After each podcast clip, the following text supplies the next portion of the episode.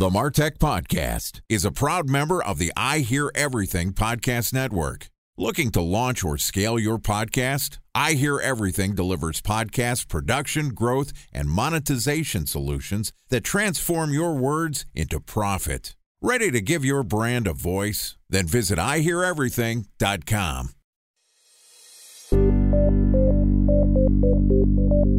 From advertising to software as a service to data Across all of our programs and clients, we've seen a 55 to 65% open rate. Getting brands authentically integrated into content performs better than TV advertising.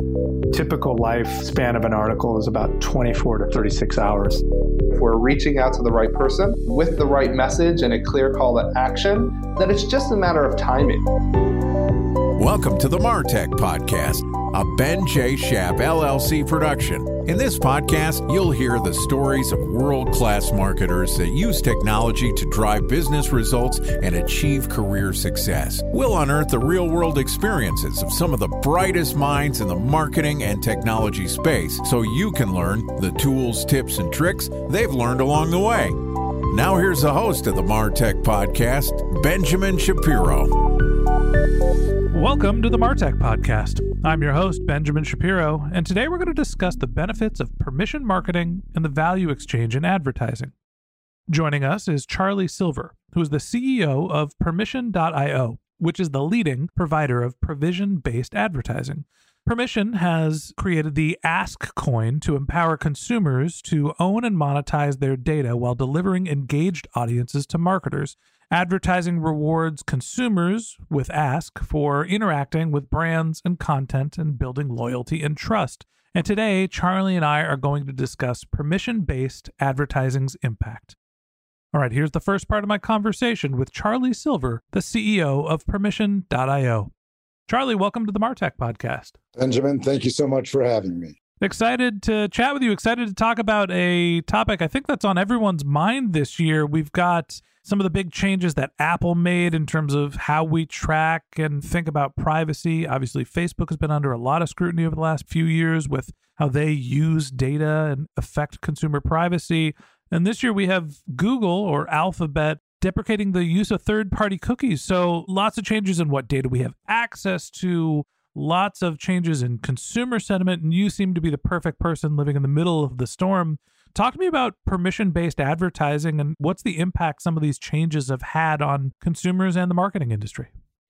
We roll it all up into what we call Web3 advertising. There's a lot of talk about what Web3 is, but there's one core principle which is that individuals will be in control of their data and their experiences. Now, this isn't going to happen overnight. It's a trend that is now happening.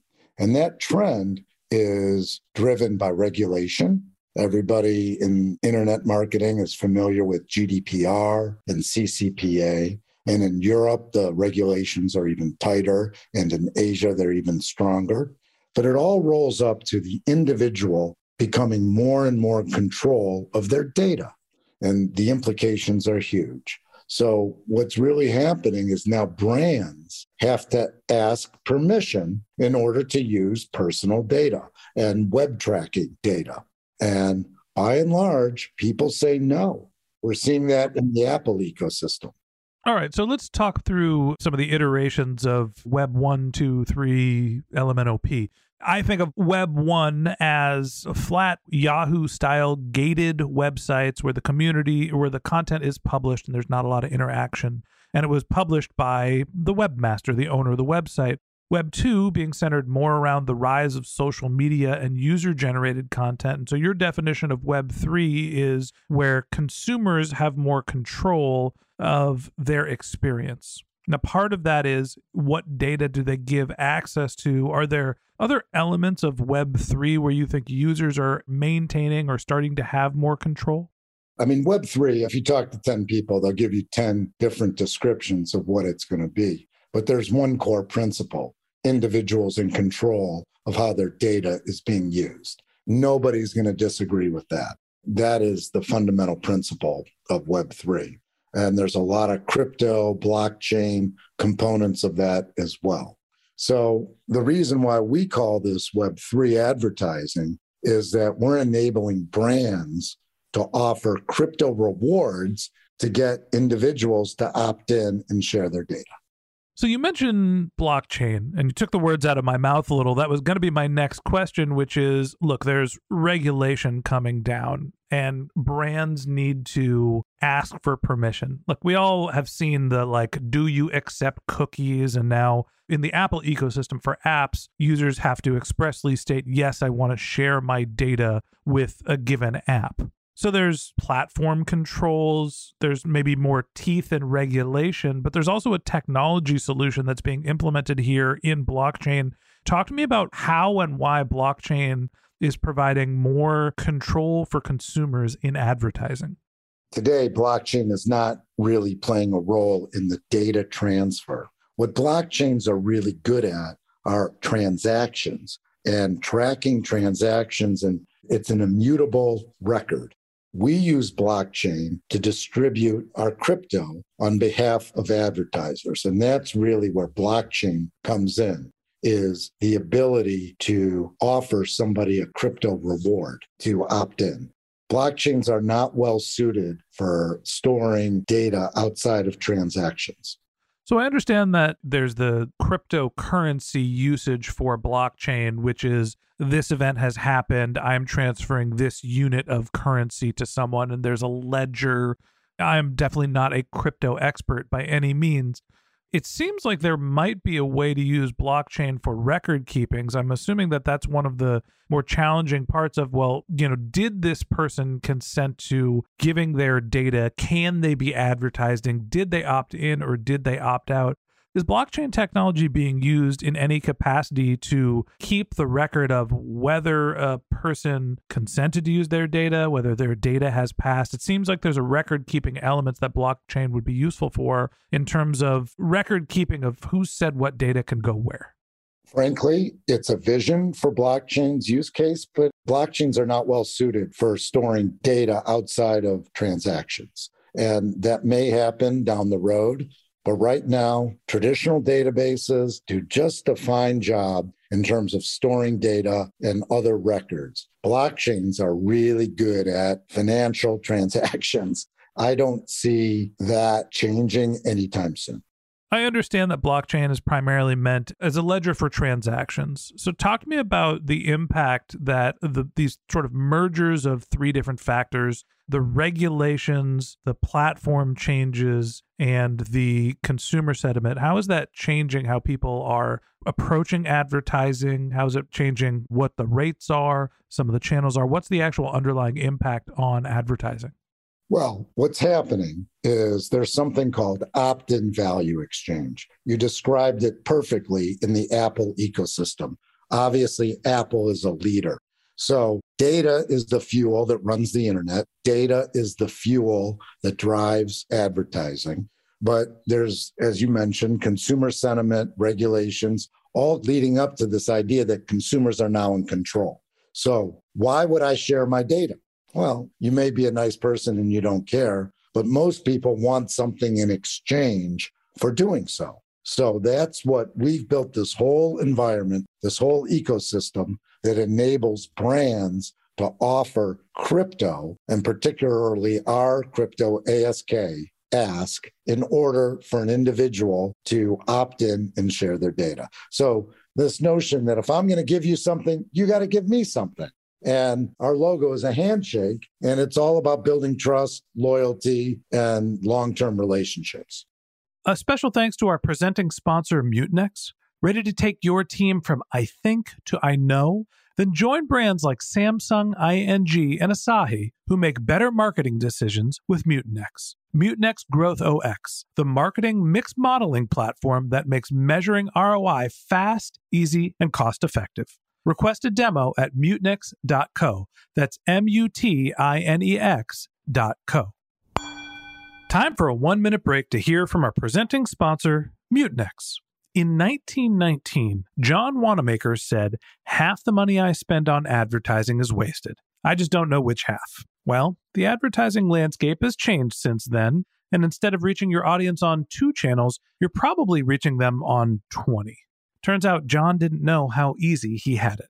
But that doesn't mean that you should give up on striving towards marketing effectiveness. No matter how complex your marketing strategy is, Mutinex GrowthOS is the market mix modeling platform that measures the impact of marketing on your bottom line.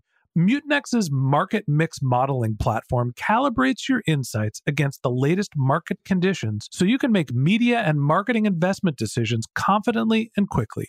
Ready to take your team from I think to I know? Then join brands like Samsung, ING, and Asahi who make better marketing decisions with Mutinex.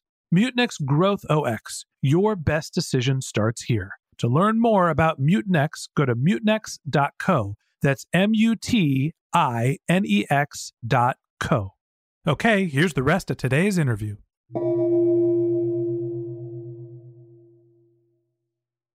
So I understand the need for a value exchange when it comes to talking about data. I want to put a pin in that because that's going to be what we're going to talk about tomorrow. I guess the question is when we start to think about what's happening today as opposed to the direction we're going in Web3, people are primarily reliant on performance marketing. Those are companies that have access to a tremendous amount of data, but we're seeing shifts more into content marketing, owning first party data, relying on influencers, specifically in B2C brands is this change specifically in the user sentiment of protecting what data we're sharing and restricting access to people that shouldn't have it or haven't earned it? You know, how is that actually affecting what marketers are doing today? Disruption happens slowly, then suddenly. So there's a lot of talk today. There are very few companies like us that are enabling brands to offer value. But I do believe in the years to come that it's going to be standard that brands, in order to engage with users, gather their data, get them to opt in, are going to have to deliver something of value. Now, that's already happening, and it's been happening for decades. Rewards points, gift cards, content has often been used as a value in order to get somebody to opt in. But, and this is a perfect use case for crypto because it's digital, it's easily transferable, it's liquid, it appreciates. It's the perfect use case for a cryptocurrency. So there's no doubt that rewards marketing or loyalty marketing, it's growing at a 20% annual clip compounded, is going to continue and it's going to work its way into all of digital advertising. So, how do you think this style of advertising, rewards based marketing, is going to impact some of the larger platforms? Does this mean that Facebook is going to give me the $100 worth of value that they're getting from my data and then basically be able to serve ads for me, be at a relative break even? What's the exchange for some of the larger platforms? Well, you're seeing it happening. I mean, Microsoft, only 8% of the population uses Bing, but if you use it, every time you use Bing, you get Microsoft rewards points. Well, let me ask you this who the hell wants Microsoft rewards? I mean, there's no value unless you play Xbox. How many times do you need to buy Excel a year? Exactly. So go to Bing. They totally emphasize their rewards program. So it's already happening. Now, look at Google and Facebook are infomediaries. They don't offer people, they're just an ecosystem to enable other brands to connect to consumers. So it's all about the brands. But I absolutely believe that Google and Facebook and Amazon, the three biggest platforms, will allow for advertisers to offer some form of value in exchange for an opt in it's funny that you mentioned Amazon. There's always the coupons in Amazon where you're looking at the cost of a product and then right next to the, you know, are you ready to buy now or add to cart, there's a save 15% or take $5 off for this coupon. And I believe there's some terms and conditions. I always assume that that terms and conditions was we're passing the data from this transaction to somewhere and you're opting into some sort of exchange, but it's never really expressly consented. I was assuming that Amazon is doing this similar type of marketing. If you're willing to give us this data or share this data by opting in for this coupon, then you can have a lower price on your product. Uh, you know, do you know have the larger platforms started to implement? You mentioned Bing.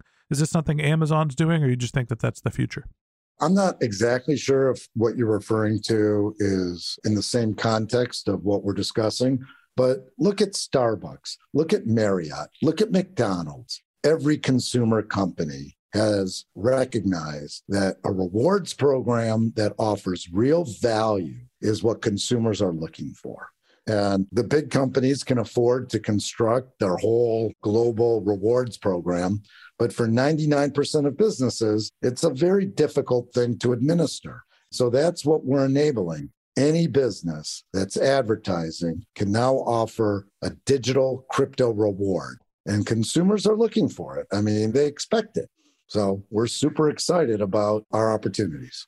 Web 3.0, whether it's here, whether it's almost here, it sounds like the future is hey, go to Google, do 10 searches, and we'll give you a cup of Starbucks coffee. Hopefully, that's the direction we're heading, or maybe more value will be passed. And that wraps up this episode of the Martech podcast. Thanks for listening to my conversation with Charlie Silver, the CEO of Permission.io. In part two of this interview, which we'll publish tomorrow, Charlie and I are going to talk about creating an opt in value exchange. If you can't wait until our next episode and you'd like to learn more about Charlie, you can find a link to his LinkedIn profile in our show notes. You can contact him on Twitter, where his handle is Permission CEO. That's P E R M I S S I O N C E O. Or you could visit his company's website, which is permission.io. Just one more link in our show notes I'd like to tell you about. If you didn't have a chance to take notes while you were listening to this podcast, head over to martechpod.com where we have summaries of all of our episodes and contact information for our guests. You can also subscribe to our weekly newsletter, and you can even send us your topic suggestions or your marketing questions, which we'll answer live on our show. Of course, you can always reach out on social media. Our handle is MartechPod, M A R T E C H P O D, on LinkedIn, Twitter, Instagram, and Facebook, or you can contact me directly. My handle is Ben J. Shap, B E N J S H A P. And if you haven't subscribed yet and you want a daily stream of marketing and technology knowledge in your podcast feed, we're going to publish an episode every day this year. So hit the subscribe button in your podcast app, and we'll be back in your feed tomorrow morning. All right, that's it for today. But until next time, my advice is to just focus on keeping your customers happy.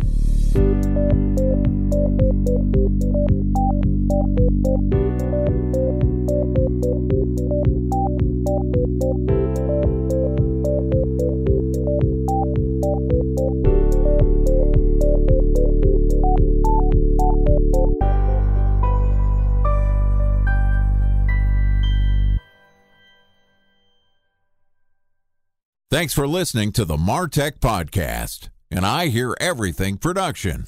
Looking to launch or scale a podcast like this one for your brand? Then visit iheareverything.com.